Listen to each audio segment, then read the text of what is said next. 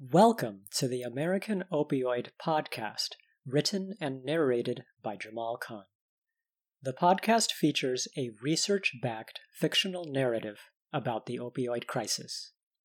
Additional episodes, along with the website, will feature interviews with real life individuals involved in the opioid crisis in various capacities. For more information, or to get in touch with the creator of the podcast, check out the website at www.americanopioid.org. Disclaimer This podcast is not intended to be a substitute for professional medical advice, diagnosis, or treatment. Always seek the advice of a physician or other qualified health provider with any questions you may have regarding a medical or behavioral health condition. Never disregard professional medical advice or delay in seeking it because of something you have heard on this podcast. And now we begin the first episode of Season 1.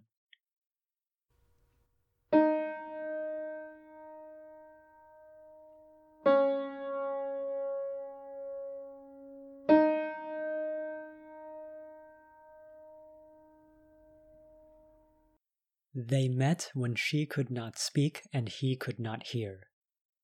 They met in the most affordable daycare center in the city of Regal, one of the nation's many flashpoints of the opioid crisis. He was two, she was three. They relied on each other for survival. They met when she could not speak and he could not hear. His name was Matt, once the divorce was finalized, Matt's mother started working again and dropped him off at City Day Nursery every day in the early morning.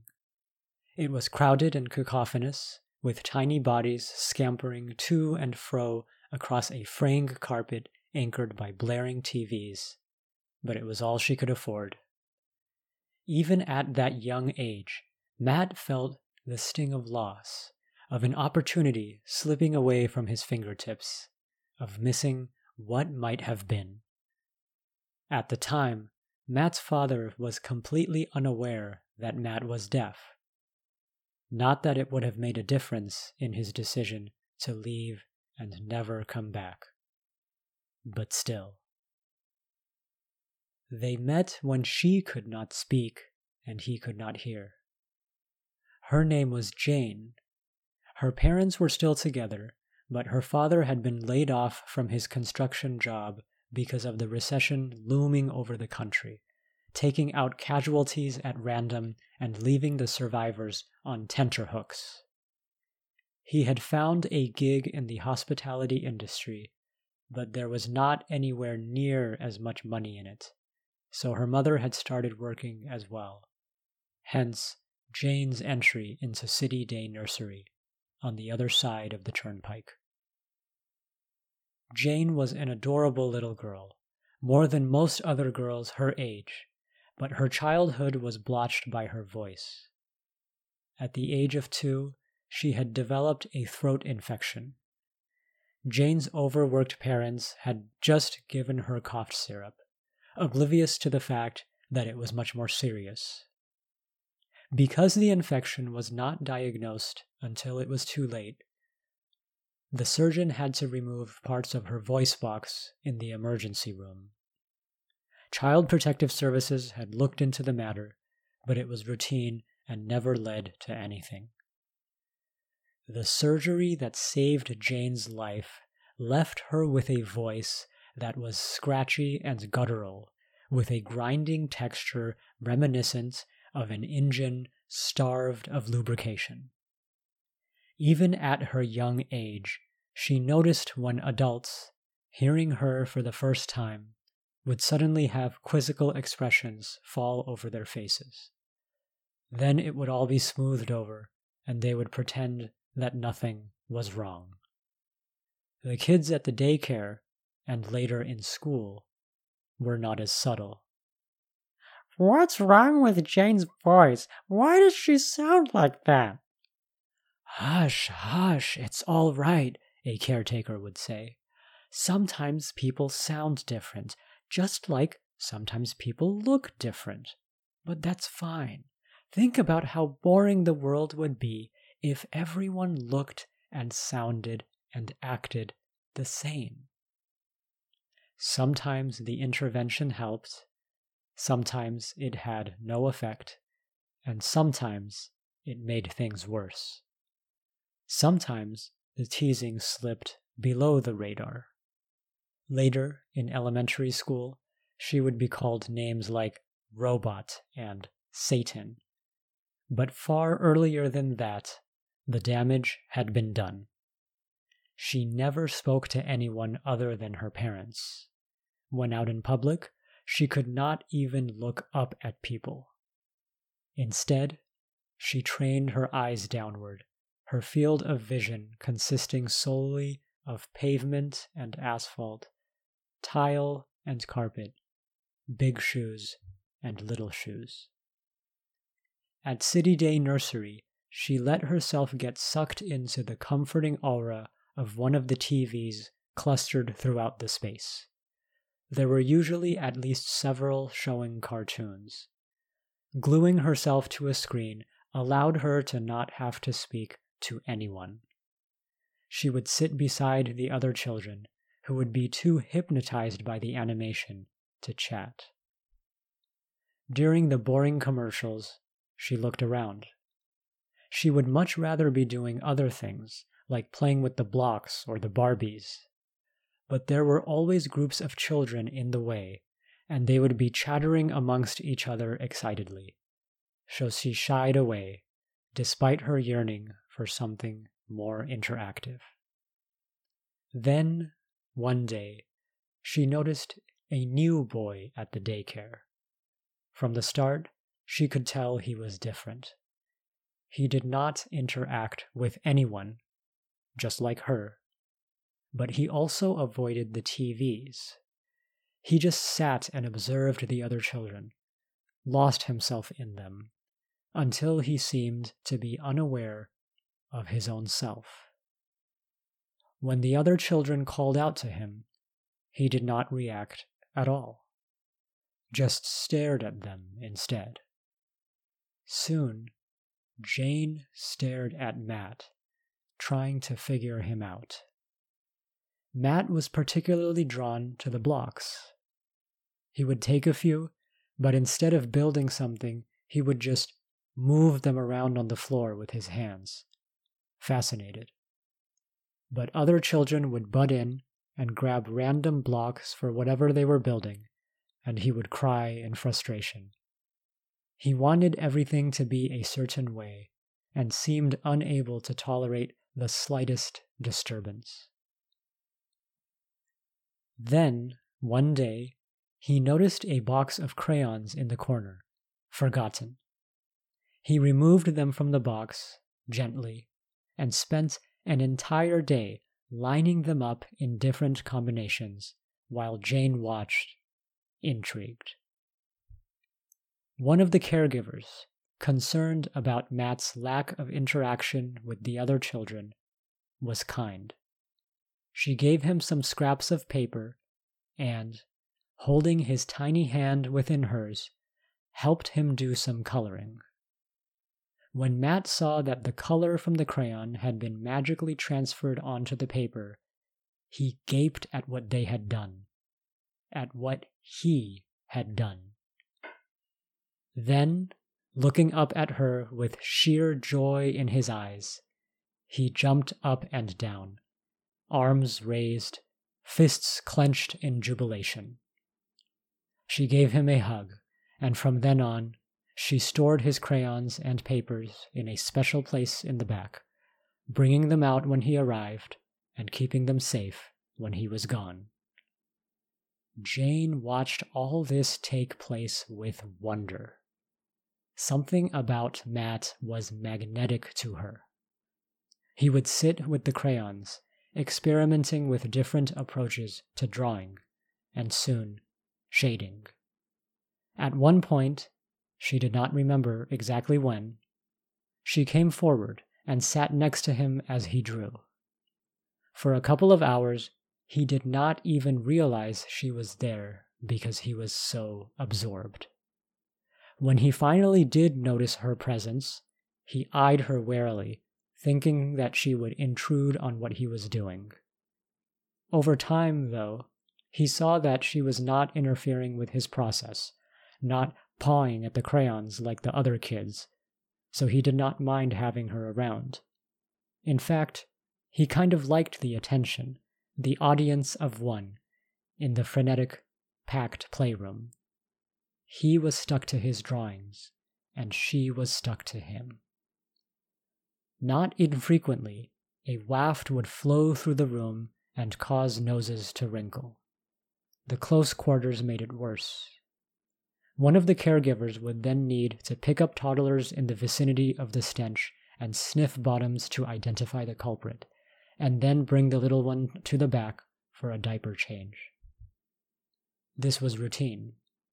About a half dozen signaled the passage of half the day, and a little over a full dozen foretold the moment when exhausted, irritable parents would soon start arriving to pick up their children from the harried staff. Matt and Jane were mostly oblivious until their own turns came to leave. He left a bit before her, and she would feel anxious in the interim, though less so because most of the other children were already gone. She felt safe with him the two of them would always be off in their corner, away from the TVs, away from the other children, in their own cozy little world. She could speak as much as she wanted, could sing and scream, wail and weep without fear of being judged or mocked. She could be herself. She loved it. Over time, their relationship became more reciprocal. He would sit patiently, watching her, without saying anything. She would act out small scenes she made up in her head the pirate, the bad guy, the damsel in distress.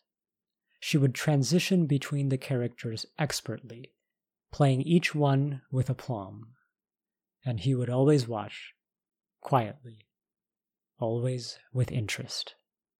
He did not applaud, he did not need to. The sheer intensity of his gaze upon her was enough. He was her reason for getting on, the source of her confidence. He gave her back her voice. She felt as if she once again had full permission to use it. Other children would openly guffaw at her soliloquies, sometimes from just a few steps away, finding a common identity in their communal ridicule of her. Matt was never like that. He rarely said anything, and yet it was as if he communicated with her the most, as if his calm assurance could hold her in place upright, impervious to the gusts of laughter and scorn that crashed against her from all sides. He was an oasis amidst the unforgiving desert of the social. She loved him for that. She would softly croon into his ear with her broken voice, a voice he could not hear. He was friendless, and she was friendless, and they connected in their friendlessness. They became something that most of the friended could not understand, and that some never would. Later, when they started grade school at different places, they would see each other much less, just in the afternoons. Still, each day she would yearn for the time when she would be able to see him again, be herself again, be safe and free again.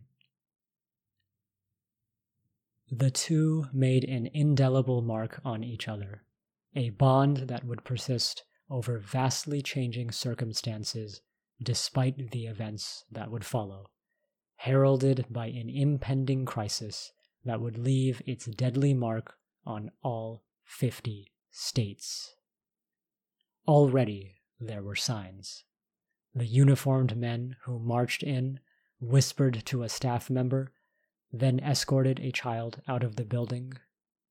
A caregiver who kept nodding off, despite remonstrations from her colleagues, until one time when the one year old she was holding slipped from her grasp and thudded against the floor. Jane saw two grown ups rush toward them, huddle over the scene, gesture animatedly. A few minutes later, paramedics rushed in and took the baby. Jane saw a spot of blood on the floor. She did not see that caregiver again. Amidst the disruption and dysfunction, Matt took some of the crayons and drew various shapes on the blank white paper. At first, they were scratches, doodles, shadings. But over time, they became more elaborate. He would concentrate on one for a very long time, completing it only after several days, then hold it out with his arms completely extended, scrutinizing it carefully. Then he would draw the next one, and she could see the resemblance between it and the previous one, with slight alterations. Then he would move on to the next one, and then the next, each succeeding iteration taking less time than the one before. Sometimes he would show her his drawings in a series, as if he were telling her a story. Then he would dance around, excited, fists manically pumping in the air, as if he had accomplished something big. She did not understand what he thought he had achieved, since she could not really make out any recognizable shapes, but she felt just as happy for him nonetheless. Then he would start over again. She watched him draw, and he watched her act. By observing her closely, he picked up the basics of lip reading. He did not yet have the privilege of learning sign language from a professional, so he sat silently and watched. Soon, he made out her name. Of course, because he was picking it all up from scratch, his lip reading skills were not precise. She pointed toward herself, told him her name was Jane. He called her Rain. No, Jane, she said, giggling. She pointed to herself again. Jane, Jane! He smiled shyly rain. Then, suddenly, one day, Matt was not there when she arrived that afternoon. That was okay, she thought. Maybe he had gotten sick or something. A cold had kept her away for a few days. Surely he would be back. He was not there the following day, or the day after that. Jane looked around frantic. Where did he go? What had happened? She began to worry. Then the week concluded and the weekend arrived. She did not enjoy it. The whole time she was pensive. On Monday, when he failed to show up yet again, something collapsed inside her and all reserve went out the window. Where's Matt? Where's Matt? Who? Matt, Matt, where is he? When she saw the quizzical looks, her panic spiraled out of control, and she started crying hysterically. Do a search for that other kid, will you? I can't take that much more of this awful noise. I mean, she shouldn't be crying like this. You know who I'm talking about, the one who's with her all the time, with the crayons off in the corner? It turned out that Matthew Kane was no longer coming to the daycare. His mother had figured out something called alternative arrangements. It was a fancy way of saying that he was lost to her for good. Jane fell into a deep depression. She wandered around the facility in a haze. Before, school had been easy to handle. She had put up with the teasing and the isolation by looking forward to the time when she would be able to see Matt again, be herself again. But now, that was gone. When she lost him, she felt as if she had lost herself. Jane did not utter a single word outside her family for nearly a year. In school, she was held back a grade. The administration recommended to her parents that she see a therapist. Jane's life raft was gone. She would have to deal with it all on her own. She did not know that the opioid crisis took Matt away from her, but she did know that she would need to learn how to survive without him. Welcome to American Opioid. Now, as a listener, you may be wondering where are the pills, the needles, the other drug paraphernalia? Where are the sirens, the body bags, the chalk marks? Is this podcast really about opioids? Yes, it is. But it's also about people and their family members and friends. You see, behind each statistic that documents an overdose death, there was once a person whose experience of the world was just as rich and vivid as yours or mine. And each one of them and each one of us looked at the world long ago as Jane once did, through the eyes of an innocent child who wanted nothing more than to know why her playmate had suddenly vanished. Opioids did not show up in this episode. They will not show up in the next episode either, or the one after that. You see, we need to explore something else first. Matt's mother did not believe he was deaf, despite being informed of that fact months before Matt and Jane ever met. See you next time for episode 2 of American Opioid.